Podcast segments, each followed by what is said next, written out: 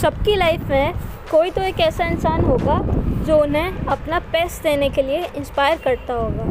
अगर नहीं है तो किसी न किसी स्टेज पे हम उनसे टकरा ही जाएँगे और उनसे हमारे इंटरेक्शन के बाद हम और फोकस्ड हो जाएँगे अपने गोल्स और ड्रीम को अचीव करने के लिए। वो इंसान कोई भी हो सकता है।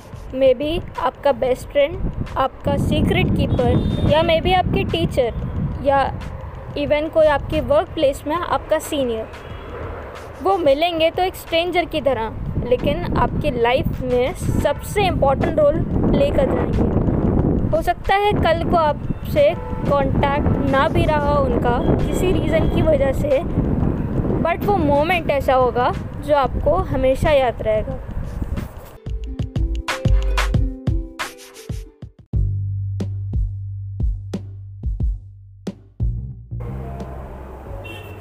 Hello everyone welcome to voice of an introvert और आज मैं बताऊँगी आपको मेरे इंस्पिरेशन के बारे में, जिनका मेरी लाइफ में आने के बाद मुझे कभी गुड फॉर नथिंग नहीं कहा गया। लोग, कुछ लोग इसे रिलेट भी कर पाएँगे और हो सकता है आपको भी अपनी इंस्पिरेशन याद आ जाए।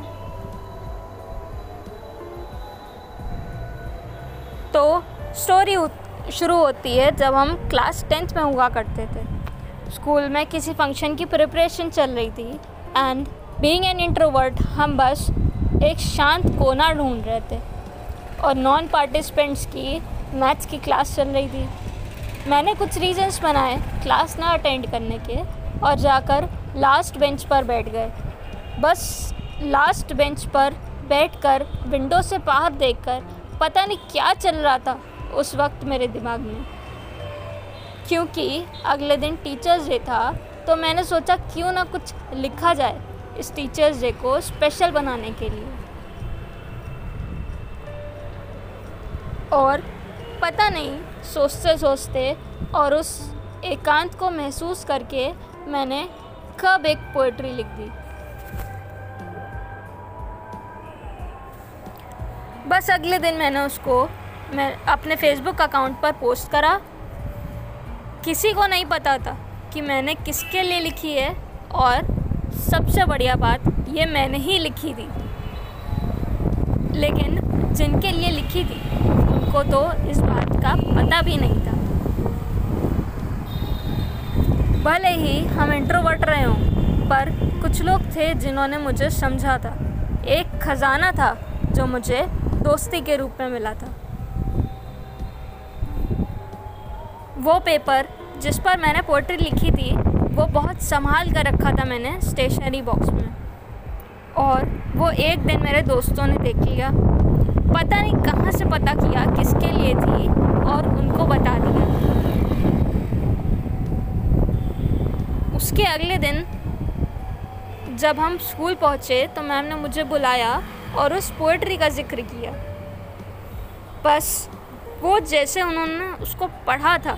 और उस पर जो उनका रिएक्शन था, वो ना आज भूले और ना कभी भूलेंगे।